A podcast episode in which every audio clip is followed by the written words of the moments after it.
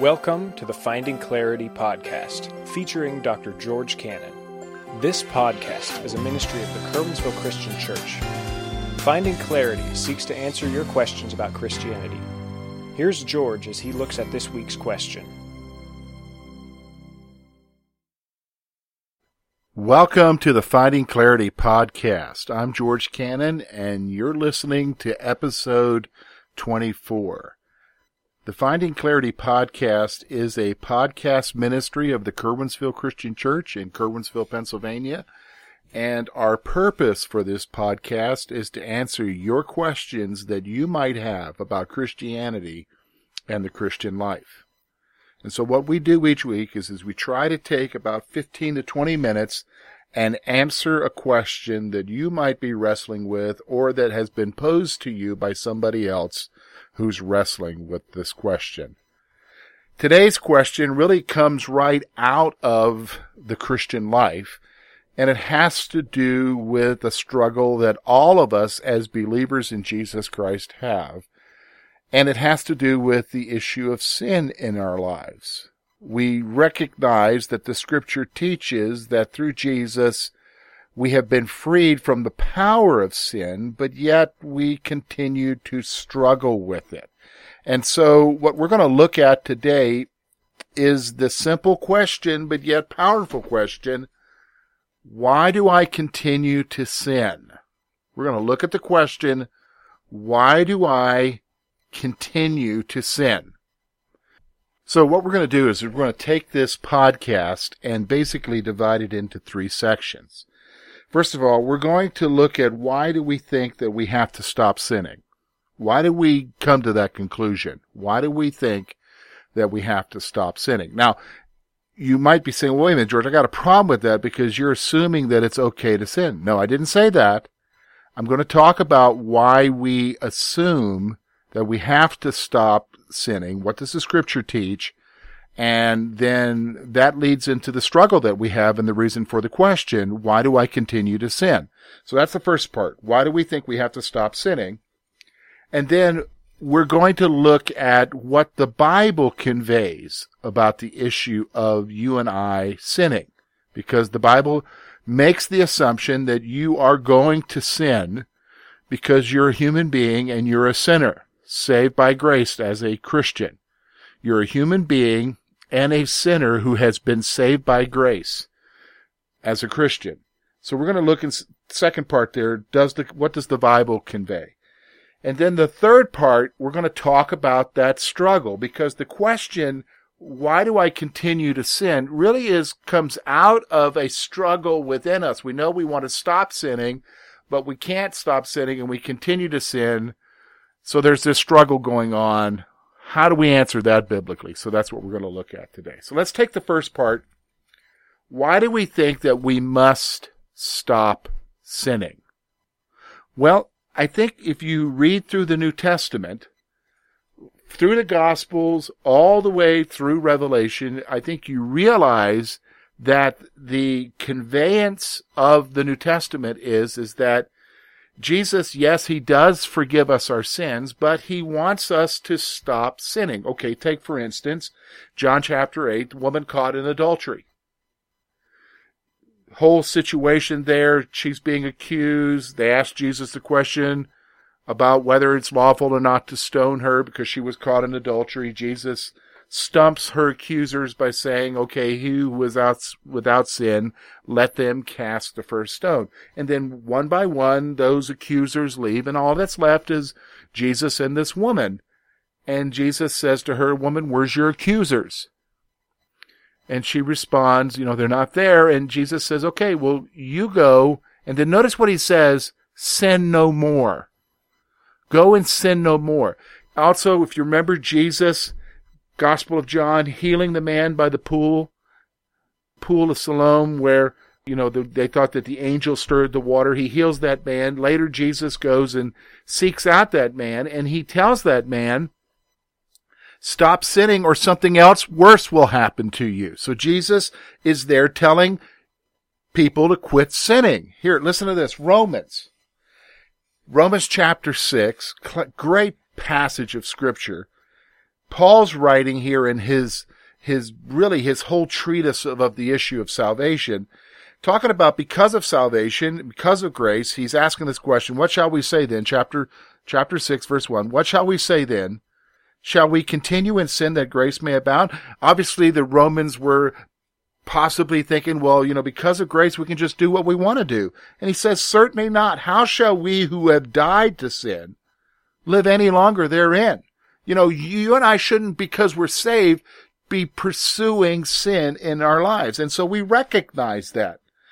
We recognize that uh, we are new creatures in Christ, and therefore we shouldn't be sinning. Listen to this, also chapter 6. For sin shall not have dominion over you, for you're not under the law, but under grace. The power of sin has been broken in your life. So we understand that the Bible teaches us that we need to stop sinning. We need to quit sinning because that power has been broken in our life. This is what Jesus wants for us. This is the teaching of the New Testament. But here's the problem. The problem is, is that we continue to sin. The problem is, is that we continue to struggle with the same old sins. And it seems like a battle, no matter how hard we try, no matter the effort we make, no matter the stringent things we place ourselves under, we go back to, once again, over and over and over again, we go back to the same old sins. And we keep on sinning. And we get frustrated. And we don't know what to do. And the newer you are to the Christian faith, you begin to wonder, it leads to other struggles like, am I really saved? Did Jesus really save me? Because I'm still struggling with sin. So you have a problem with the assurance of your salvation. Now, so we understand why we think we have to stop sinning, because the Bible teaches that. So again, don't say that George is saying I can just go ahead and sin. That's not what I'm saying. The Bible teaches very clearly that you and I are to stop sinning, but the problem is, is that we continue to sin. We continue to struggle with sin. So that leads us to our question. Why do I continue to sin? So we're going to look at that second part now. What does the Bible convey about you and I and the issue of sin, especially our sinning? I think a key passage to look at is 1 John chapter 2 Look at what John the apostle writes. My little children, verse 1, my little children, these things I write to you that you may not sin. So he's saying, I'm writing these things to you so that you don't sin. Okay, there we go again, George. You're pointing that out. I've got to stop sinning, but I'm sinning. I can't stop. No matter what I do, I'm struggling. Wait a minute now. Listen to the rest of the verse. Let me read it to you again. My little children, these things I write to you so that you may not sin. And if anyone sins, we have an advocate with the Father, Jesus Christ the righteous, and he is the propitiation for our sins, not for ours only, but also for the whole world. Okay, stop. What's he saying there? He's saying, I'm telling you these things so that you don't sin. But if anyone sins, stop for a moment. The assumption is, as a believer in Jesus Christ who has experienced salvation, you're going to sin. If anyone sins, here's the remedy. Here's the answer to the struggle. You have an advocate. An advocate. What's that? Like a lawyer.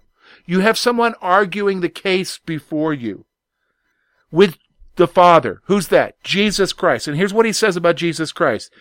He himself is the propitiation for our sins. But not just for ours, but also for the whole world. He is the propitiation, the atoning sacrifice. He made the sacrifice for you and I for our sins.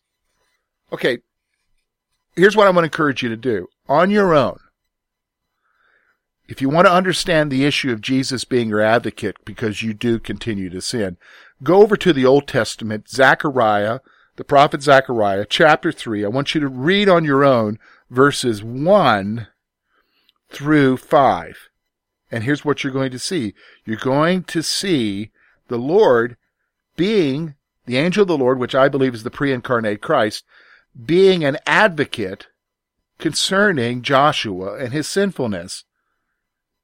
And it's really a good passage for you to look at. But let's get back to our original question. Why do I continue to sin? So let's talk about the struggle. Because my friends, it is a struggle. It is something that we wrestle with. So what, what do I need to understand about the scripture?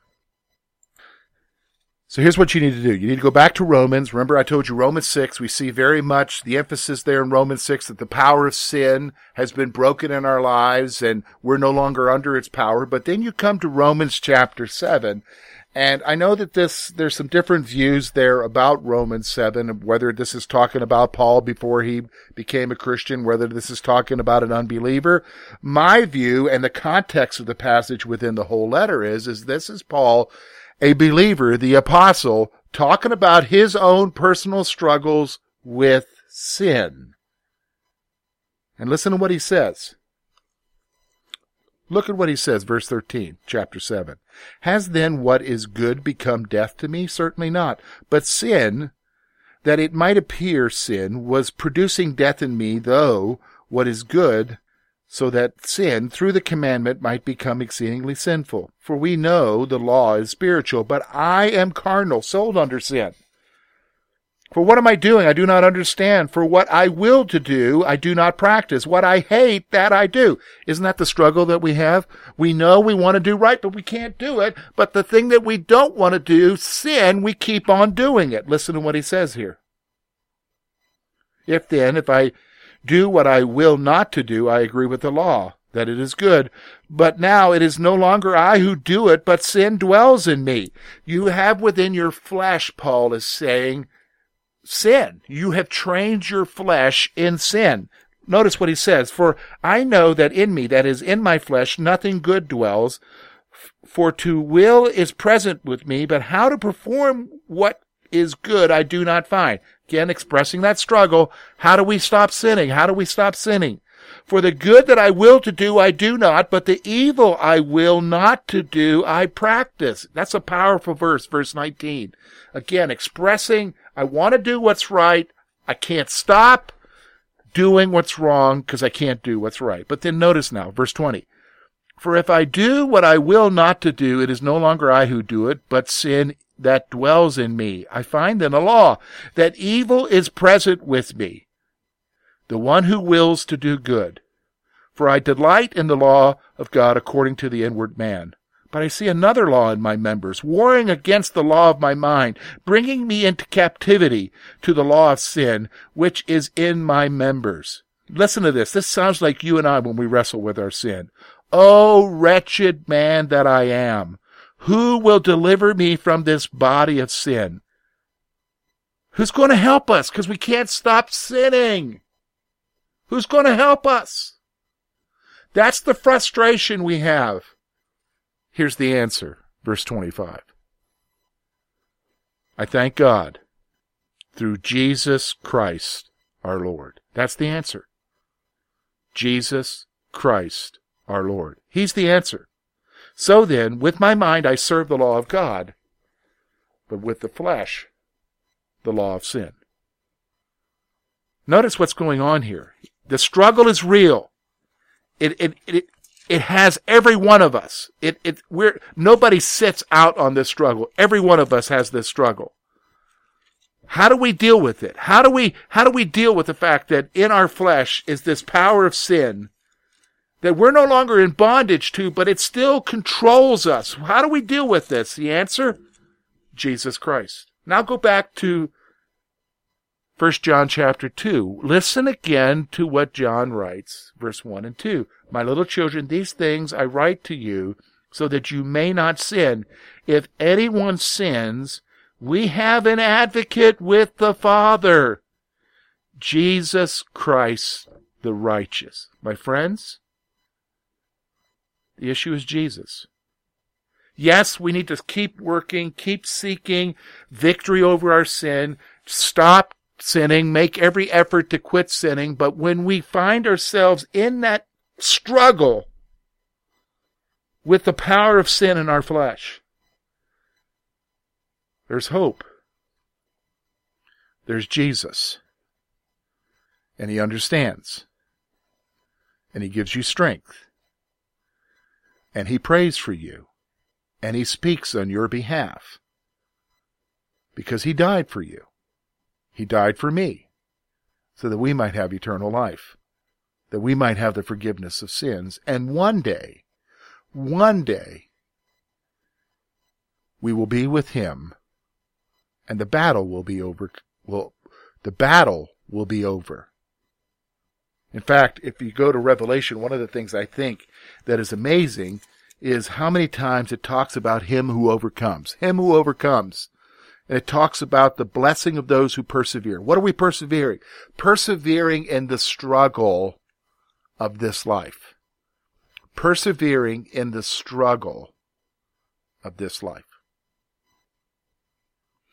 Finding Clarity podcast is an opportunity to answer questions that you might have about Christianity and the Christian life. You say, George, I do have a question. How do I get that question to you?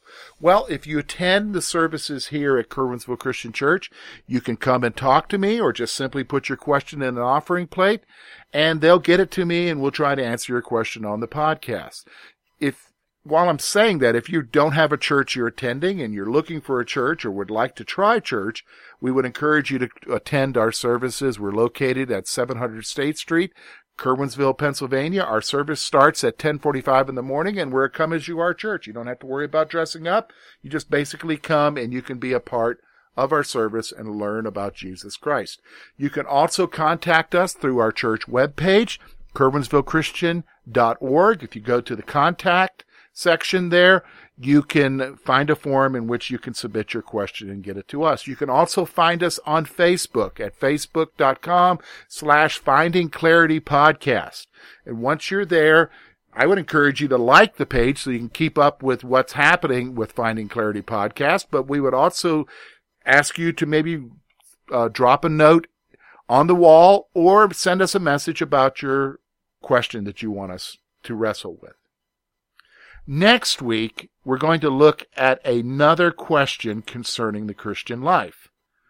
We're going to look at the question, how do I die to myself or deny myself? It's either, either way, die to myself or deny myself is usually talking about the same thing, but how do I die to myself or deny myself? We're going to look at that question next week. Thank you again for taking the time to listen to us. Trust you'll be listening next week. Take care.